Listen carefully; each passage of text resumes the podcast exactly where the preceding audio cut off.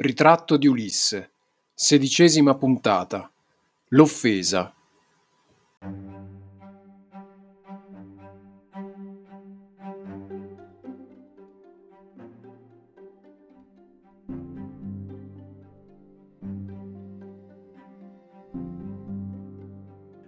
Do you remember the first day I went to your house after my mother's death?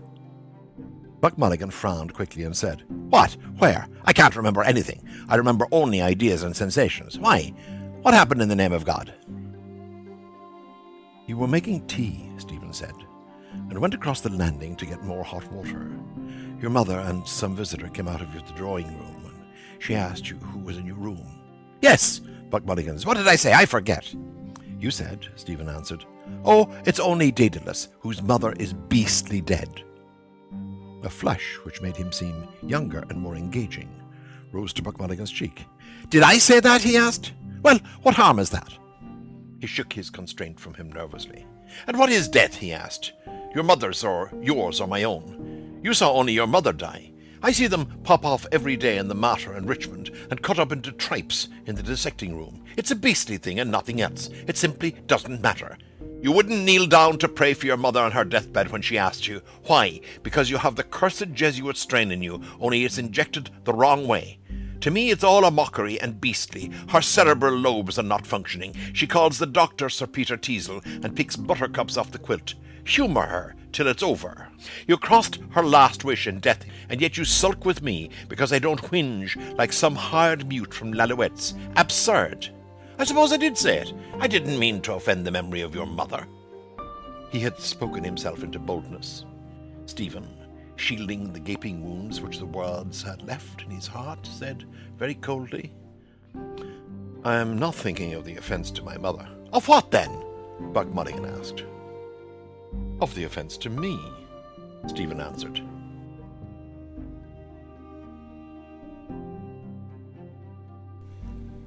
Ti ricordi il primo giorno che sono venuto a casa tua dopo la morte di mia madre? Di colpo Buck Mulligan si accigliò e disse Che cosa? Dove? Non mi ricordo di niente. Ricordo soltanto idee e sensazioni. Perché? Che cosa è successo in nome di Dio? Stavi facendo il tè, disse Steven, ed attraversasti il pianerottolo per prendere un altro po' di acqua calda. Tua madre uscì dal salottino con qualcuno che era venuto a trovarla. Ti domandò chi c'era in camera tua. E allora? disse Buck Mulligan. Che cosa ho detto? Non me ne ricordo. Hai detto? rispose Steven. Oh, è soltanto Daedalus, a cui è morta bestialmente la madre. Un rossore che lo fece apparire più giovane e attraente salì alla guancia di Buck Mulligan. Ho detto così? domandò. Beh, che male c'è? Si scrollò nervosamente di dosso il proprio impaccio. Che cosa è mai la morte? domandò. Quella di tua madre, o la tua, o la mia. Tu non hai visto morire che tua madre. Io li vedo crepare ogni giorno al Mater o al Richmond e tagliati a lasagna in sala anatomica. È una cosa bestiale e nient'altro. Non ha importanza, ecco tutto. Tu non hai voluto inginocchiarti a pregare per tua madre sul letto di morte quando lei te l'ha chiesto. Perché? Perché c'è in te quella maledetta vena di gesuita, solo che è iniettata a rovescio per me non è che una canzonatura. È bestiale. I suoi lobi cerebrali hanno smesso di funzionare. Lei chiama il dottore Sir Peter Teasel e coglie ranuncoli dall'imbottita. Assecondala finché dura. Tu hai contrariato la sua ultima volontà in punto di morte e adesso mi tieni il broncio perché non metto su una mutria da piagnone presannolo dalla Luette. È un'assurdità Magari l'ho anche detto. Non volevo offendere la memoria di tua madre. Via via che parlava si era imbaldanzito. Steven, facendo schermo alle ferite aperte nel suo cuore da quelle parole, disse molto freddamente: Non mi preoccupo dell'offesa fatta a mia madre. Di che cosa allora? domandò Buck Mulligan. Dell'offesa fatta a me, rispose Steven. In questo brano, sotto insistente richiesta di Mulligan, Steven gli giustifica la propria ostilità, ricordandogli di un'offesa ricevuta tempo prima da Mulligan stesso. Io ho letto la versione di De Angelis, ma queste prime righe non offrono particolari motivi di confronto fra le traduzioni. Più che altro evidenzierei giusto questa frase con cui Mulligan si atteggia smemorato in risposta alle domande di Daedalus. Ricordo soltanto idee e sensazioni. Ecco, oltre che istrionico e edonista, al bisogno ora Mulligan ricorda di essere anche empirista, quale uomo di scienza medica, come sappiamo, e il richiamo potrebbe essere al filosofo inglese del XVIII secolo John Locke, secondo cui, per farla molto molto breve, la conoscenza della realtà sarebbe vincolata all'esperienza sensoriale. Di conseguenza non è detto che le nostre idee corrispondano alla realtà a meno che queste non vengano confermate dalle sensazioni. In ogni caso, l'episodio che Mulligan sembra fingere di non ricordare Steven invece lo ricorda molto bene, a distanza di molto tempo. Possiamo anche quantificarlo questo tempo. Il suo ricordo corrisponde alla durata del suo lutto. Ne avevamo parlato nel video numero 11. La madre di Daedalus sarebbe morta da quasi un anno, allora è da quasi un anno che Daedalus non solo porta i vestiti a lutto, ma si è legato al dito questa frase offensiva di Mulligan. Oh, è soltanto Daedalus a cui è morta bestialmente la madre. Attenzione a questo avverbio, beastly, talmente indelicato che non stupisce che Joyce lo faccia ripetere più volte nel corso del brano. De Angelis qui lo traduce bestialmente, terrinoni come una bestia, celati come un cane.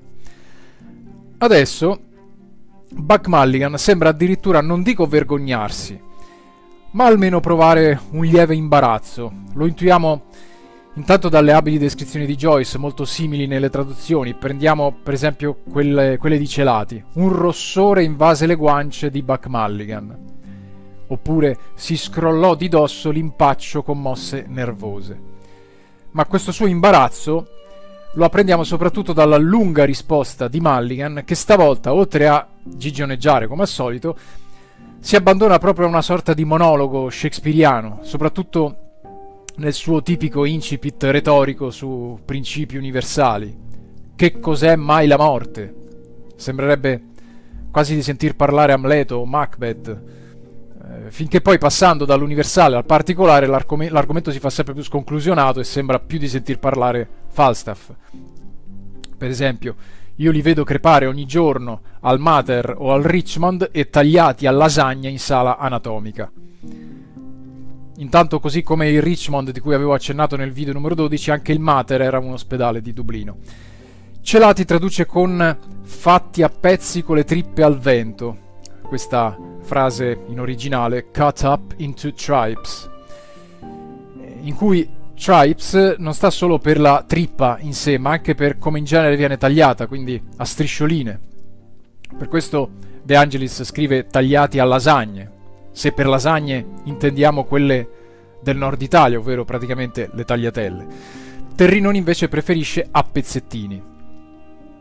Poi Mulligan ripete per la seconda volta qui il termine beastly, it's a beastly thing, che De Angelis traduce con è una cosa bestiale, Terrin- eh, Terrinoni roba da bestie, celati una cosa da bestie, finché ora Mulligan rovescia ehm, l'accusa, ribadendo ancora che Steven si era rifiutato, come dicevamo nel numero eh, 9 di questa serie, di inginocchiarsi al capezzale della madre, proprio perché Steven avrebbe in sé, e qui leggiamo la traduzione, quella maledetta vena di gesuita solo che è iniettata a rovescio. Celati invece di vena iniettata parla di bacillo inoculato, ma comunque il senso è lo stesso. Steven, nel rinnegare eh, la cristianità, utilizzerebbe la stessa ostinazione intellettuale che i gesuiti usavano invece per professarla. Gesuiti presso cui Joyce Daedalus aveva studiato, lo ricordiamo. E ora, per la terza e ultima volta, Mulligan ripete Beastly. Per me tutto è buffo e bestiale, scrivono per esempio sia De Angelis che Celati. E poi Mulligan descrive lo stato confusionale in cui versava la madre di Daedalus in fin di vita. Le frasi sono questa di De Angelis, per esempio, lei chiama il dottore Sir Peter Teasel e coglie ranuncoli dall'imbottita. Terrinoni invece raccoglie bottoni d'oro dalla coperta imbottita. Significa che eh, la madre confondeva il suo medico con questo tale signor Teasel, che in verità è il personaggio di una commedia satirica di fine Settecento dell'irlandese Sheridan, e confondeva i fiori, i ranuncoli, detti anche bottoni d'oro, buttercups, eh, questi ranuncoli ricamati sulla, sulla trapunta per fiori veri, tanto da provare a coglierli dalla coperta.